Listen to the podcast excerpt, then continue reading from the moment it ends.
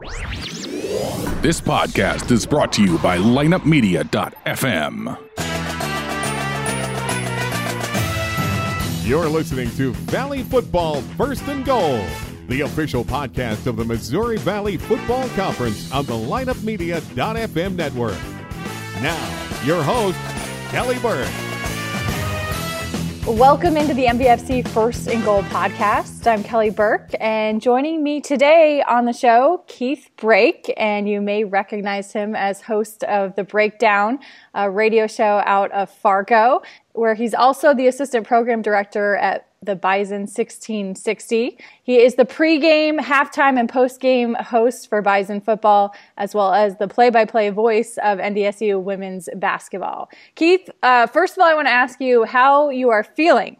I am feeling better than I was 24 hours ago. I'm feeling better than I was 20 minutes ago, honestly, because sitting down and talking to you is just a great little pastime. Uh, but uh, yeah, no, coming off a little uh, of, of all the times to have it, it's the week before training camp starts, right? That little bacterial throat thing that that uh, I've I've had to deal with from time to time in my travels. You know, I had uh, when I was in Macomb, Illinois, uh, on the road with women's basketball. I did what what we what has become known in the uh, lore of my show as the strep broadcast, where I did have something very similar to this and, and went through with a show. But I said, there's no point in fighting this in July. I need to be ready for camp. I took a couple days off and uh, you know, uh, after just curling up in a ball and feeling miserable for two days. I feel a lot better, and uh, I'm, I'm I'm glad to be with you. Really excited to uh, to finally get on the podcast. This is this is a lot of fun. I've been looking forward to. This is a role reversal a little bit because I'm usually the one on your show, and you're usually the one asking me questions. Yes, it is. Uh, it is, and and I'm uh, just gonna go off the cuff and go with whatever you've got. So uh, fi- fire away. I do your worst. okay. As I alluded to, you host a two-hour sports talk show Monday through Friday on Bison 1660. Describe the process and the preparation that goes into the show on a daily basis. Well, with a, the thing is with a, a morning, it's, be, it's different with an afternoon show because in an afternoon show you have headlines from the day more than likely that you want to talk about. Um, and in, in, the off season which is what we've been doing uh, sometimes that that consumption can be right up to the start of the show trying to find good good things to to open the show with.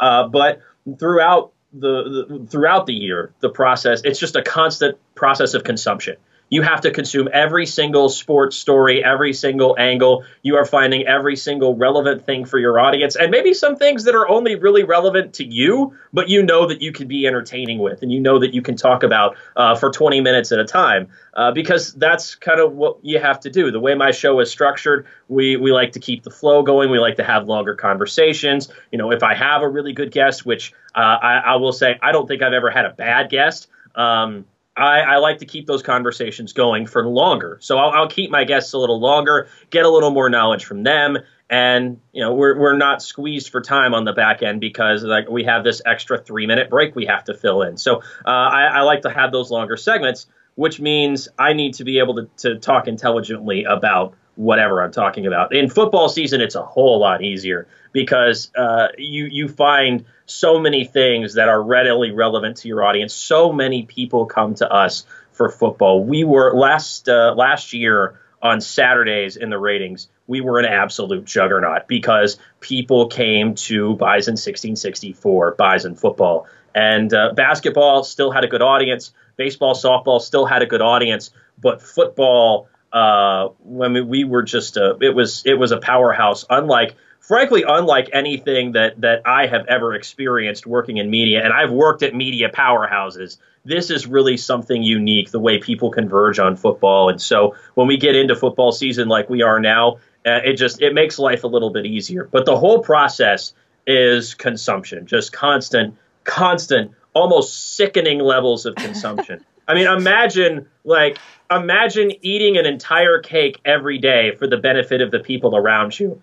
Like, the first day, it's fantastic. The 400th day in a row that you've done this, you you really start to question your sanity. Uh, but that's that's the life that we live in sports media is this this constant consumption of uh, of everything that uh, other people want us to know and want us to have opinions. What about during the dog days of summer? When we're not quite to football season yet and so you're as you said you're really tapping into your creative juices um I, I probably shouldn't admit this, but there have been times when my show goes live at four o'clock central. There have been times where at three fifty-five, I don't know what I'm going to talk about in my first segment. Um, and I just, you know, you you, you kind of you you skim TV, you you skim the headlines, like, okay, what what can I do with this first twenty odd minutes of my show? How can I get to my first guest who's going to save me? Um, so, uh, so, sometimes sometimes we've we've caught we've we've, we've caught some break, but, but but I think by and large, we have made it work. Um, and usually I'll have some idea of a headline or some other thing. Uh, I have a little bit more sympathy for guys like Colin Cowherd, though, who just talk about LeBron James nonstop. I totally get it now uh, because sometimes it is just hard to find stuff to talk about because uh, sports just it's it's leaner in the summer. You've got baseball, and um, well, we have two options for local baseball and we don't have the rights to either of them. And one of the teams is not particularly good, the Minnesota Twins. So we don't really have a ton to talk about on the baseball front. And even then, it's just one sport, and it's not a sport that has a huge national audience where you can go talk about what's going on with the Dodgers and an audience in Fargo, North Dakota is going to be like, yeah, yeah, the Dodgers. you know, it, it's it's a it's a completely different animal. But you can do that with the Rams. You can do that with the Seahawks. You can do that with the Cowboys. And an audience in Fargo, uh, it will resonate with them uh, in, in a way that talking about the Dodgers or the Mariners or the Texas Rangers wouldn't. Um, so it's, it's tough. Um, really, where that, that comes into play more, I think, though, is later in the show. Like, there, there, you know, after that first guest, you've got 10, 15 minutes to kill in an hour maybe talk about a movie that you went to. Maybe, maybe you let that just kind of let that flow. Go off on some tangents here and there. Talk a little bit more about the lifestyle that you live in the summer. What are you doing when you don't have to be on an airplane at at uh, at zero dark thirty every other day of the week? You know what that that kind of lifestyle that you lead, and uh, that way you you form a relationship with your audience. Especially, I mean, if people are listening to us in July uh, they obviously are not listening to us for football coverage. They're listening to us because they like us. So yeah. uh, anything we can do to strengthen that relationship, we want to do. The the Bison start fall camp this week. What are the three biggest storylines you will be following? Um, well, for me, um, I guess the three big ones. The first one would be the maturation of Easton Stick. Um, I was reading an article this morning from a guy who works at, at EA Sports. He's part of the Madden ratings team uh, and he does uh, scouting reports. Mm. And he ranked Easton Stick as a mid second round draft pick uh, in 2019. Uh, they, he is not the first person to do that, and I sincerely doubt he will be the last. Uh, watching Easton perform um, with those expectations around him, now that he is a senior, having seen him develop and, and, and watching him round out his game, is going to be something really fascinating. Um, I'm really interested to see how the team sorts out uh, its depth at linebacker mm-hmm. uh, because they have three really, really good starters. Jabril Cox is going to be an all conference linebacker. He could honestly probably be an all conference defensive end on most teams. He's, he's a big guy, he's fast. Uh, they can play him just about anywhere on the field. Uh, they bring back uh, a really, really talented uh, Levi Jordheim to play uh, on the, the other outside position, and Dan Marlette uh, as the Mike linebacker who mentored behind Nick DeLuca last year. He was going to play a lot more, but he tore his ACL early in the season, and uh, you know, we, we didn't really get to see much of him, but now he's coming back for his senior year. Jordheim is a senior. Uh, Jabril is a sophomore, and he's already grown by leaps and bounds. Um, so those three guys are, are fantastic. The question is, where where's the depth going to come from that the team had last year in those spots? Because you know you're going to need it. Yeah. At some point, somebody's going to get banged up. Chris Board got banged up. Nick DeLuca got hurt. Uh, uh who who are the guys that step up? Is who who are the? Uh, is it going to be Aaron Mercadal? Is it going to be a guy like Bo Pauley? Who who steps up and, and makes the big plays and, and, and plays the big role um, off the bench in, in, in the linebacker group? Uh, I guess the other big one would be the position battle at wide receiver. Darius Shepard is uh, he's a known entity by this point. Um, he is one of the nicest, humblest guys off the field. On the field, he is one of the meanest, most competitive.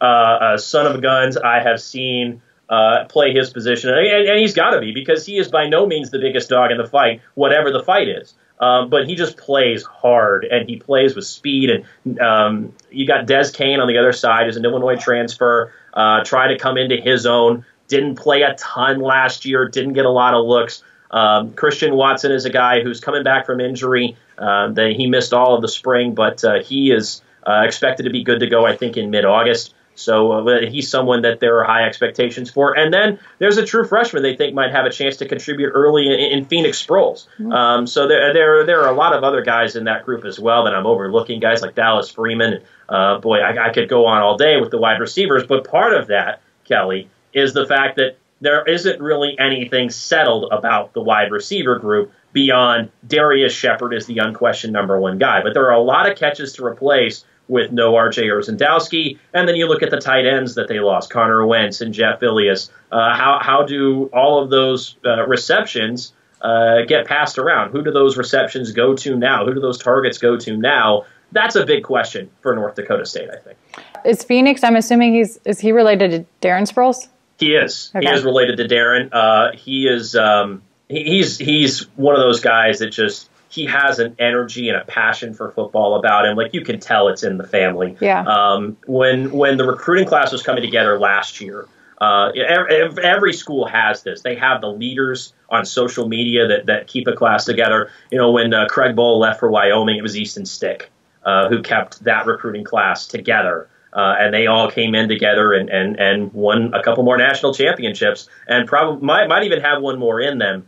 Um, Phoenix was one of those guys. He and Trey Lance were the guys last year. Trey Lance, the quarterback prospect out of Marshall, uh, who they think has a very bright future here as well. Uh, they were guys who were very active, very vocal on social media, supporting uh, other prospects, supporting their teammates, uh, future teammates, even potential future teammates, telling them, hey, this is a good place for you to be. This is a place to be. Really looking forward to, to building something special here with you. You know, uh, Phoenix is one of those guys who I, I have no doubt he's going to have a special career here by the time he's done um, because he just so clearly wants to be here. I mean, regardless of his talent, he just wants to be here. He is all in on the green and gold, and having that attitude when you walk through the door for the first time goes a long way. Yeah. You mentioned Easton Stick, and I'm curious why you think for the majority of his career he's been so unappreciated by especially the national media. Well, I think part of it is is the fact that he plays in an offense that doesn't require him to throw a lot, and he plays for a team that runs the ball a ton because they're typically ahead in games and they're trying to preserve leads. They don't really need him to throw that much, uh, so he he doesn't throw the ball 450, 500 times a year like Devlin Hodges does. I, I made this point. Um, earlier this summer on my show when uh, Hero Sports put out its All American teams.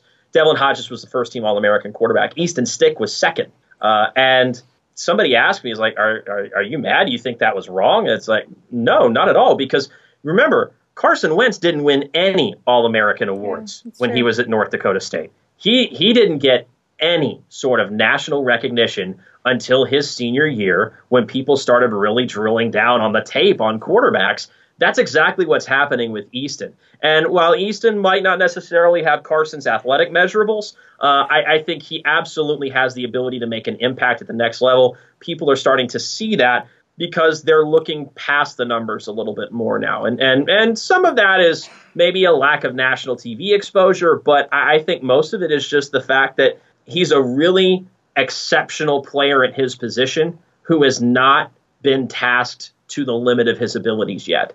Uh, we have not seen the the absolute most of what he can do. We have not seen a game where he has been asked to just go absolutely bananas and throw for 400 yards because North Dakota State had to have that to win a game. They've never had to have that to win a football game with Easton Stick under center. So uh, I, I, think that's a big part of it. Uh, I, I, think the other aspect of it, uh, the reason that he is getting all this hype is because he's playing in a, a, pro style offense that requires him to be under center, that requires him to make so many reads and adjustments at the line. Um, he is mentally where an NFL quarterback needs to be. He's going to have that ability to slide into an offense right away. So, uh, but as far as getting national recognition, in in this day and age, if you're good enough, they're going to find you eventually. Um, so I, I, think it's really just a matter of going where you fit best and uh, developing and, and and turning yourself into the best football player you can be. Easton's come to North Dakota State and done just that. How does his personality handle that? He seems like a pretty easygoing, humble guy. He's an extremely easygoing guy. Uh, he's very, very relaxed. He's uh, I mean, he's he's a Nebraska farm kid, and, and he's not from the farm, but uh, he's he's from Omaha. Uh, but he's got that that sensibility about him, the same way that Carson Wentz does. Very modest, very humble, keeps his head down. Uh, he, I asked him back in the spring. Uh, I said, Easton, you, the, this draft buzz is starting. It's only going to get louder. How, I mean, how are you reacting to this? It says there's draft buzz. I haven't. I, I, I haven't read a thing. Uh, East, Easton's Easton tunes all of that out, and, and, he is singularly focused on making himself the best person he can be. He's not worried about what anybody else thinks. He actually doesn't. Uh, to, to my understanding, he doesn't even have Twitter uh, because uh, he just needed to get away from all the noise. And I was like, well, as a media professional, I can't do that, but I still respect the hell out of that. You know, it, it's it's really um, he's an impressive kid. He's extremely mature. He's way more mature than I was at his age, uh, as evidenced by the fact that he graduated summa cum laude in three and a half years. Well, I, I graduated limping across the finish line at five. Um, but uh, you know, he's a he's a, an exemplary individual. He handles all that pressure with so much grace. Uh, I, I, it's it's it's almost like he has 300 pound men running at him every day. Who would who, who would imagine? I had read a story because he had gone to the Manning Passing Academy that mm when he got the call, uh, Archie Manning was the one that called him, and I guess he likes to go to bed early, and so he he was on his way to bed or something, and he just didn't recognize the number, so he didn't answer it. And yeah, yeah. he wakes up wakes up to a call the next morning, a voicemail from Archie Manning, and he thought it was a joke, you know. I, I, did talk to him after he got back uh, oh, okay. from Thibodaux, and, and uh, at Thibodaux, that's where, of course, where Nicholls State is. And uh, I said, "So what? What'd you think of the? What'd you think of the turf down in Thibodaux?" I said, "Oh, it's hot." That's all he said. It was hot. that's like, yeah, yeah. That's that's Louisiana for you. Uh, that's that's Louisiana in a nutshell. It's just, uh, I mean, but it's it's really special to to give a quarterback that kind of opportunity. And it's not a it's not a be all end all thing. You know, Jeremiah Briscoe went there last year, and uh, well, uh, he had draft buzz until he came to Fargo in the yeah. semifinals and and kind of got exposed. Yeah. But um, you know, it, it's still a recognition of the work that he has put in, uh, and his work ethic is off the charts. Uh, I, I, think that's true of probably about 95% of the players here. Um, it has to be, otherwise, Chris Klieman and, and, and, the rest of this staff will not really. Uh, they, they they don't they don't tolerate fools very well. Uh, up here, I mean, they'll they'll give you some grace, but they, they you know when when the time you know if, if the time comes, uh, they will they will get in your ear about stuff. Um, but uh, uh, you you've got to have a really strong work ethic and a commitment to uh, getting better as a person and a player when you come here. And, and, Easton is a great exemplar of that. We saw last season the impact that J- Jabril Cox and Seth Wilson and, and those guys made. Which freshman do you feel like will it be this year that will come in and make an immediate impact? If I had to pick one, I'd probably pick Phoenix Sproles, um, just because I think he might have an opportunity to make an impact in the return game. That's an area NDSU has been um, kind of dissatisfied. I won't say dissatisfied with necessarily, because it by no means has cost them games. But it, I, I, feel like it's something they could get a little more production out of uh, in the long run. And and if Phoenix has the ability to bring something to that, uh, especially if you pair him on kickoffs with Ty Brooks, my goodness, that level of speed is just incredible. And it's one less rep that Bruce Anderson has to take. It's one less rep Darius Shepard has to take. You're insulating your seniors a little bit, and you're giving this freshman an, an opportunity to contribute. How much would he contribute on offense? I don't really know. I can't really say. Um, but I think he's kind of the guy that that I've got circled, especially with the redshirt rule change, um, as somebody who is probably going to get all four games to show what he's got. Yeah. As far as the injuries were a big factor last year, you know, you have season-ending ones to guys like Greg Menard, you mentioned Dan, and then you had guys missing pockets of time like a, a Levi. So who mm-hmm. do you who do you see out of that group that will have the biggest bounce back year this year? Oh, Greg, no question. Greg Menard, absolutely. I mean, Greg was going to be an NFL prospect last year. He tore his ACL the first Saturday of camp. Uh, and that was that was the end of his season. And uh, you know he, he, focused on his academics, and he's he's got a little he's got a, a little thing here and there to to, to put the finishing touches on. But uh, he's going to graduate with an engineering degree, uh, and and I think he's going to go on to a professional football career if he wants it. The guy is just an animal. I mean, he just has a he has a, an, an, an exceptional instinct for how to disrupt the timing of the quarterback. Um, it's it's truly fun to watch. And when you throw him in with some of these other guys, uh, we really saw the emergence of, of Derrek Tuszka last year uh, because Greg got hurt. We, we saw more reps for Tuszka. And I mean, you know, big, long South Dakota farm kid paired with a, a guy like Greg Menard, that's going to be a fearsome duo. And then the, the Bison aren't even done. You throw in Stanley Jones. They put uh, 25 pounds on Spencer Waege. He redshirted last year. Uh, they put uh, they, you put Caleb Butler back in there, a guy who just lowers his head and bull rushes anything you put in front of him. Uh, Logan McCormick is back as well. This is another stocked defensive end group for North Dakota State. This whole defensive line is full of guys who can get to the quarterback. Uh, that's just going to make Greg that much better. He's going to shine that much brighter because of that, uh, and, and he's to he's to elevate the entire defense. I think because you now have to account for 96 and Green again. You have to know where he is on the field at all times, or your quarterback's going to pay for it. You're around this team quite a bit. What have you observed about this program that has allowed them to maintain the edge year to year to continue to be championship caliber year in year out? I think there's a real dedication to craft here. Um, it's it's it's uh, not about ne- not even necessarily about developing the best individuals. It's about everybody buying into the idea that we are all here for the same purpose, and that purpose is winning a national championship. Um, the the idea you come here for something bigger than yourself. It's it's the same idea that's at play at any championship caliber program, right? Uh, it was it was at play at Notre Dame at the height of its powers. It's in play at Alabama to some extent. It's definitely in play over at Clemson.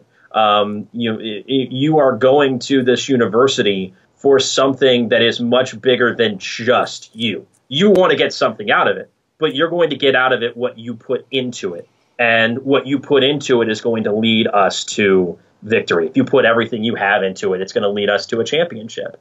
Uh, I, I think everybody kind of gets that message. That message resonates with everybody.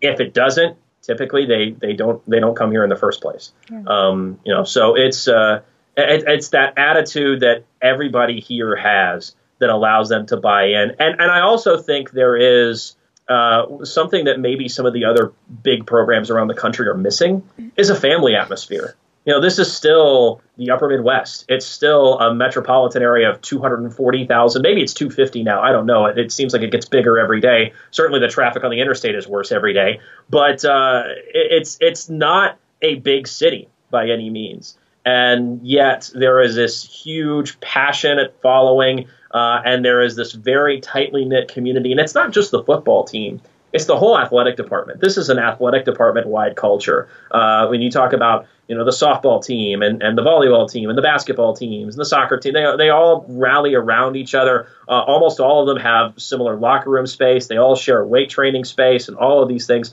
Uh, they've got a great new world class facility to, to utilize for all of that as well. Uh, so it's it's just a it's a it's a unique atmosphere here. It's very much a family, and that pushes you to be your best. And when you are your best, you give everything you have for the family. That's when you succeed, and and that's what you have to do to do what North Dakota State has done. This is the second year of Courtney Messingham as the offensive coordinator.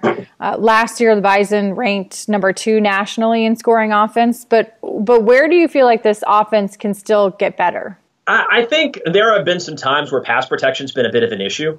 Um, some of that was you know inexperience on the offensive line. Um, and, and, some of it was just, I mean, it, injuries kind of piled up a little bit. You know, they lost Dillon Radunz uh, the first game of the year against Mississippi Valley State, a guy who looked like he had a shot to be the starting left tackle. Um, as a redshirt freshman, which tells you a lot about about just how insanely good that young man has to be yeah. to be the starting left tackle at North Dakota State as a redshirt freshman. But uh, you know, losing a guy like that hurts. Um, I, I, think uh, Mess would have liked to have seen his running backs maybe sell out a little bit more on pass protection. You know, you want to keep the defense honest, but at the same time, your running backs are back there to protect the quarterback in those situations. And uh, that was something that I, I, think got cleaned up as the season went along, but was a sore spot early.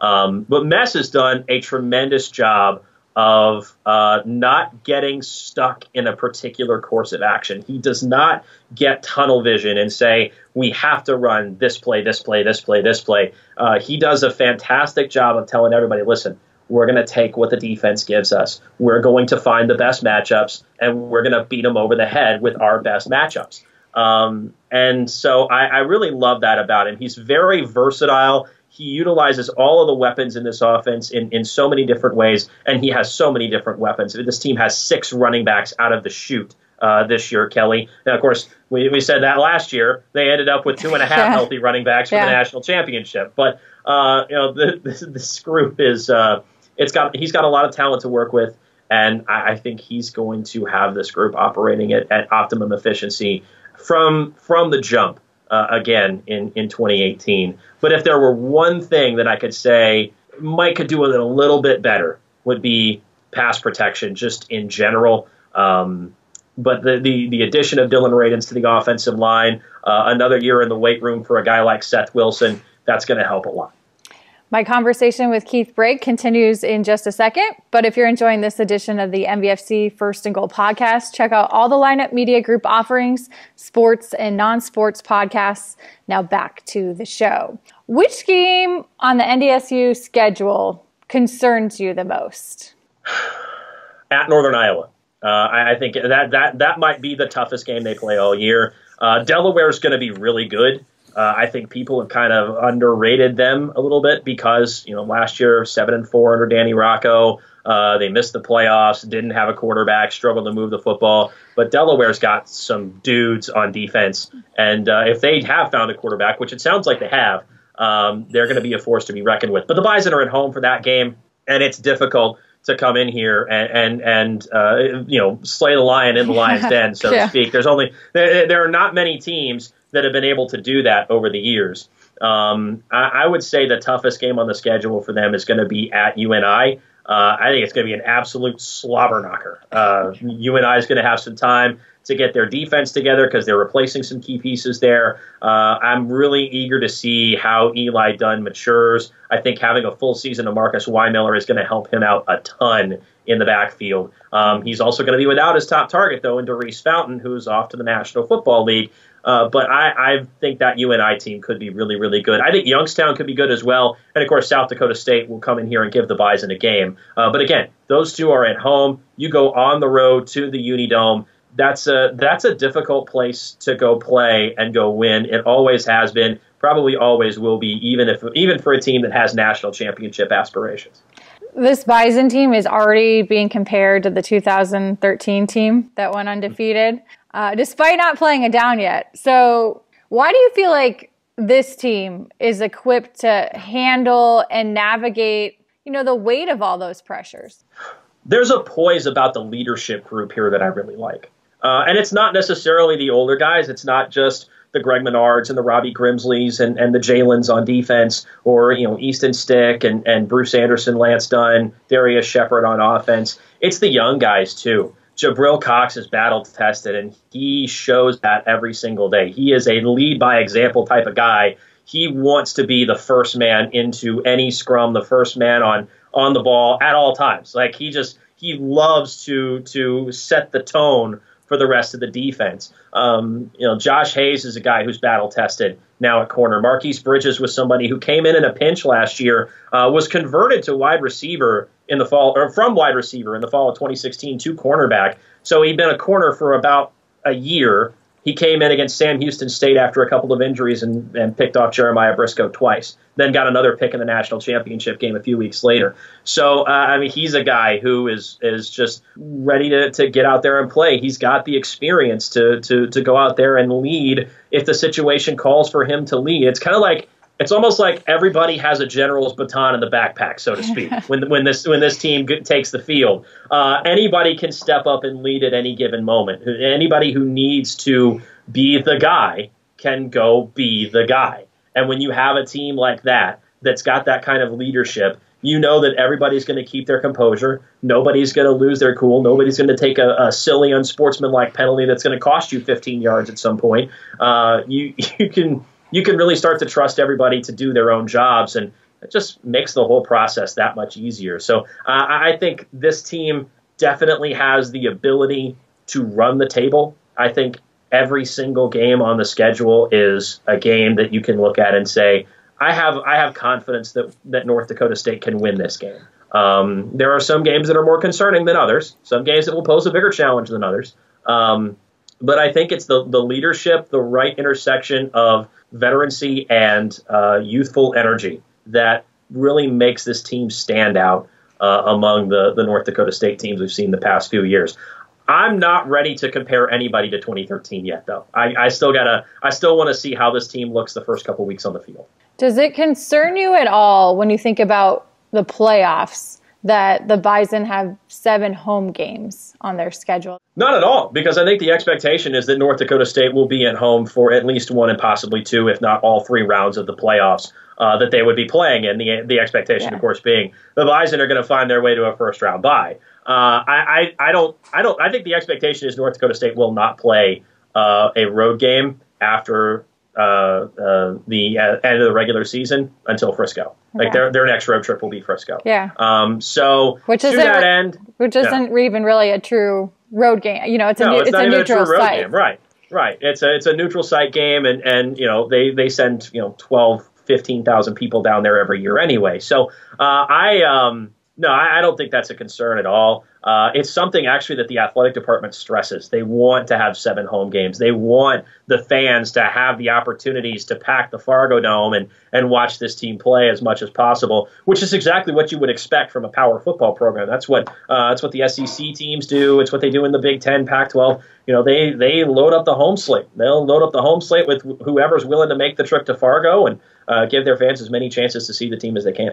You worked at IMG College Sports for several I years. Did. And this is obviously before you took the job in Fargo, but tell me about some of the high profile universities that you you worked with and your role. Well, I was a, a studio host and producer. So um, IMG, the way the offices are set up is everybody has a cube, and inside the cube, uh, as obviously all the things you need to conduct a nine to five office job, but also all of the equipment you need to run a radio broad radio remote. Uh, so you've got you know your access and you've got like ISDN units and things and a little box under the desk. Uh, there's a giant Mackie board uh, with all the sliders and the auxes and everything sitting on the desk, front and center. There's computers with all the software you need on it. Everything is in. Everything is built in to every stu- every office in the building. Every office is also a studio. So uh, they run um, probably about 50, 60 schools um, at at, at, at their peak um, out of a hub in Winston-Salem, North Carolina. Um, they have a ton of football broadcasts every Saturday. Uh, every office is in use. Some of them are in use more than once. Uh, it's it's just uh, it's this huge enterprise. Um, as for schools, I could probably give you the full list, just ramble through all of them, and you can edit it down later. Um, but just to just to hit the highlights, my primary assignment was uh, the University of Connecticut, UConn Huskies. So I did uh, football and men's and women's basketball with them. And my first year was uh, 2013-14 when the basketball teams both won the national title. That's awesome. Yeah. Um, I also worked with. Um, I did a broadcast with University of Notre Dame. Um, I did a broadcast with University of Kentucky. Um, goodness, uh, Arkansas, uh, Michigan. Got UC. I did UCLA for a little bit. Uh, Washington, golly, I could, I could, I'm just trying to dance around the country. Florida, Vanderbilt, um, South Carolina. I'm a little all over the place right now with them, but those are those are some of the big ones. Um, and I could just I, I probably worked with about half the Mid American Conference as well, okay. um, and a, a, lot of schools uh, around the country, several Mountain West institutions that IMG had the rights to uh, as well. Which uh, I mean, it was so much fun. It was weird hours, and but it was sure. it was good. It was good pay, yeah. and I, I, certainly enjoyed it. But you know, Fargo presented me such a good opportunity. I, I eventually did have to make the jump, uh, but IMG gave me a great launch point for my career. That's great. How aware of all the allure and everything surrounding NDSU football before you took the job? My first real exposure to North Dakota State was actually the 2013 season. Um, you know, when uh, when Brock Jensen took him down the field and uh, beat Kansas State. Um, you know, on that that epic fourth quarter drive, that was that was pretty incredible to watch. And uh, of course, they go on and they win another national championship that year. And boy, I, I was just I was in awe of this team. It's like this is this is Fargo, North Dakota. This is this is nowhere. What this is this is a Coen Brothers movie. Where's the wood chipper? And then they had game day there the next year, and lo and behold, there's the wood chipper. You know, it's just uh, it was um, it was it was fa- I was fascinated by it. Uh, I was fascinated by the idea that uh, what, what was essentially thought of as a little town in flyover country out on the prairie uh, could turn into this football superpower. And uh, the more time went by, and, and of course, you know, the, the exposure to Carson Wentz that didn't hurt either. Um, it was uh, I was I was very aware of the uh, certainly the recent history and that was the whole reason I was intrigued by the opportunity to come up here at all. Mm-hmm. Um, was because of the recent history and, of course, the uh, the change in media rights and all, all the opportunities that that opened up for me, the launch of a new sports talk station and, and all that. But um, if if it weren't for the successes of Craig Bohl and those those Brock Jensen teams and those Carson Wentz teams, I wouldn't be here at all. Yeah, makes sense. You do so aside from all the football stuff you do, you do play by play for women's basketball, and it seems like almost every NDSU sport under the sun. Um, which sport though has really tested you in terms of just learning curve from a broadcasting standpoint? Volleyball. I can answer that without hesitation. Volleyball is so fast. Um, it's it's it's not like basketball where there's uh, uh, enough. There's a rhythm to it, but it's I don't want to say it's lazy necessarily, but it's like leisurely enough that you have time to get all the information in. You do not have time to get all the information in in volleyball. So you have to go. Like you have you have one speed, and that is go. Uh, I I had an analyst the first year, and she barely had time to talk. Um, you know, it was just uh, it, it was it, that was a huge huge adjustment to make uh, to the speed of volleyball. I think I've just about got the hang of it. We'll find out this fall. Uh, I'm going to have a, a volleyball matches on this year, um, which is uh, is always a lot of fun, and, and that's a, a really exciting program to be around as well because they've got a lot of youth and a lot of energy, and uh, a new head coach who's uh, a legend around the program. Uh, they're uh, they they could be really good uh, again this year as well. So uh, I'm I'm looking forward to that. But volleyball is the one that's probably challenged me the most, just in terms of speed, because I cut my teeth in baseball. Yeah. And baseball oh, and volleyball, totally as opposite. you can imagine, yeah. Oh, I yeah, know. Yeah. They're, they're very, very different. I had a similar experience. Um, I started doing volleyball maybe three years ago, probably around the same time you did. I started yeah. as an analyst. I've, I've done some play by play though, but yeah, I was a it was a little bit different beast to deal with in terms of being succinct as an analyst to be able to talk and uh, just even you know from the X's and O's standpoint, I you know if you don't if you have if you don't play the game at a really high level, I don't think as a general fan you understand the intricacies and just how much strategy is involved in the sport. Yeah, well, I actually got my start in college at East Tennessee State uh, about 2010. Um, so that was and that was just like smacked in the face with the learning curve there. Yeah. Uh, you know, 20 year old broadcaster, never even seriously watched volleyball in his life, no idea what he's looking at, just trying to keep up as best he can. Yeah. Um, no, I was much better with soccer at the time. Um, I, I, like to think I still am, although uh, I will advocate for teams to stop wearing white numerals on white jerseys. Please, please end that. Um, that is that is just that is repugnant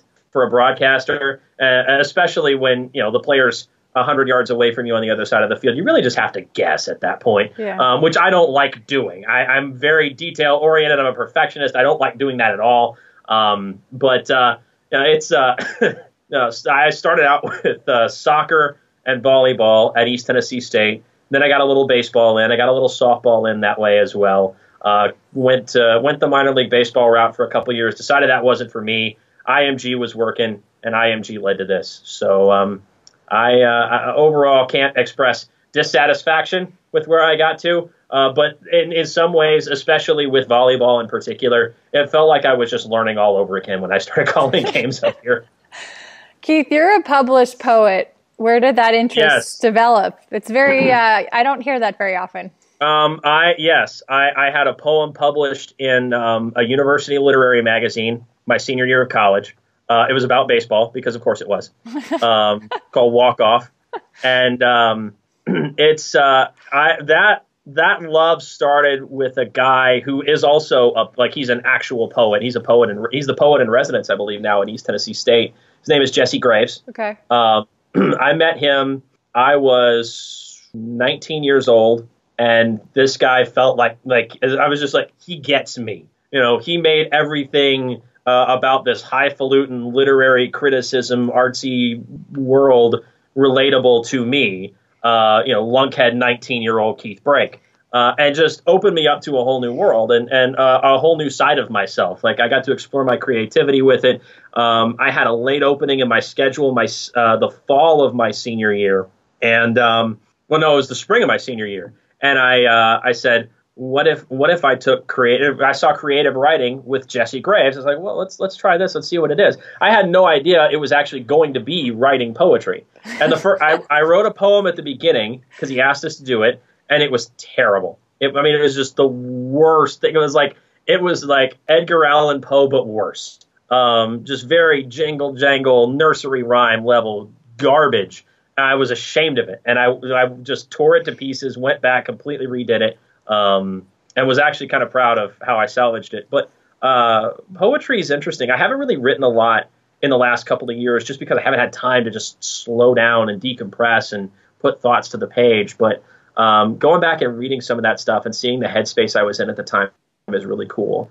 Um, it's just another means of communication, another way of utilizing the tools that we use in broadcasting uh, to uh, express emotion, to express any sort of uh, sensory experience. It's it's something that I, I really enjoyed at the time. I enjoy looking back on. I would love to just you know spend a spend a month or two sitting at a, sitting by a pond, you know, walking through the woods like uh, Henry David Thoreau or something, uh, and uh, and and doing all that again. I probably won't get to for another forty years, but uh, I, I would love to do that. Interesting side story. So I grew up for 10 years in New Hampshire. So Okay. Rob, oh, Ro- Robert Frost is from. Do you ever have you? Yes, ever, he. Yeah. So uh, second and third grade, I spent a lot of time. We had to memorize a lot of his poems. So I'm very familiar with the work of Robert Frost. yes, yes. Robert Frost is one of my favorites. He's he, sometimes he was he used to be really snarky about stuff too. Like he's he's a very interesting guy, very interesting wit. Uh, I, I mean, everybody loves the um, was the two roads diverged in a wood, and they all use like, oh yeah, follow your own path. It's like, well, that that's actually taking that completely out of context because he sounds like he regrets what he uh, what he actually did. It was just it was just the funniest part of the whole thing. Was like uh, uh, he uh, if you read the whole poem, it's like uh, someday I'll tell this with a sigh, ages and ages hence. Uh, well, he doesn't. He's not really happy with his choice. He wasn't happy that he took the path he took, and um, you know, everybody uses that as some sort of motivation. I I find that especially funny now that I've read the whole thing. Uh, but I, I, I yeah, I, I love Robert Frost. I love a lot of the poets from that time. My favorite when I was in college, and uh, I- he admittedly has a lot of warts and a lot of flaws. But uh, T.S. Eliot was Oh, was yeah. one of my favorites. Okay. Um, I, I I love some of his, especially some of his earlier material was just really captivating. You know, like, like there was there was a there was a bleakness to it that was interesting. Uh, uh, it was it, it it created this image in my head that didn't exist before of a Yeah. world that didn't exist before. You know, because it was from you know the time of World War One, and he was living in London, and you know it felt like the end of all things for a lot of people at the time. So you know, getting getting some insight into that world uh, was was pretty cool, and, and getting that through a poet like that was really neat as well. You also noted in your bio that you're a halfway decent cook. So Emphasis on halfway. yes. I'm curious what your specialty is. You know, if you're, let's say you're, you know, you're trying to impress your girlfriend and c- cook her a good meal or something. What are you making? Oh? God, I hope I don't have to impress her at this point. Um, but uh, I, no, I, I, uh, I, I, I'm good with Italian. Okay. Uh, actually, I, as, I find I find Italian is is kind of safe. Uh, but it's also like it's a good canvas to work from. You can throw in some some different spices and mix things up, and not necessarily vary your ingredients all that much. Uh, but you can still get different flavors from it. So I, am I'm, I'm a big Italian guy uh, myself. Um, I'll occasionally throw some steaks on the grill, but I admit that I'm not good at it. I let other people do that work for me. Uh, I have no problem paying a market premium for that. That's that's like you know, there's there is no shame for me in paying for quality. Go go for it, guys. Uh, but no, Italian is kind of where I made my made made my living in college. Quite literally, made living in college. Um, so that's that's where I have stayed. I haven't really cooked that much in a while. I might have to get I might have to get home and get over the stove. We'll see. Keith, anything else we should know about you or Bison football or NDSU athletics before we sign off? Uh, I don't know. You want to be here another 20 minutes?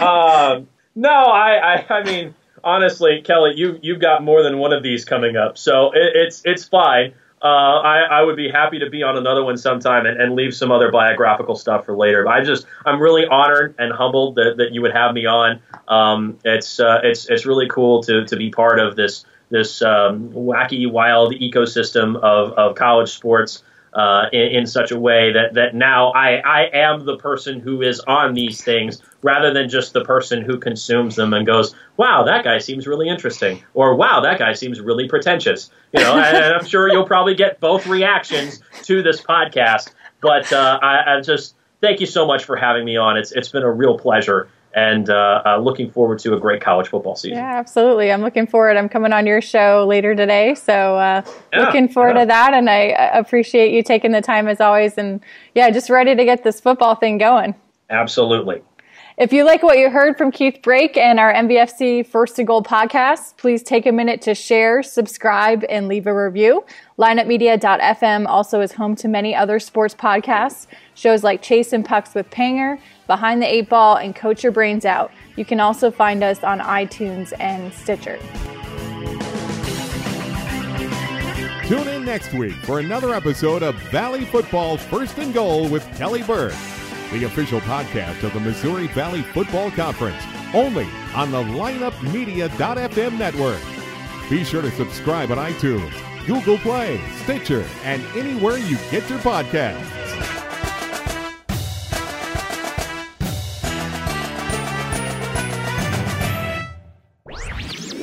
This podcast was a presentation of lineupmedia.fm.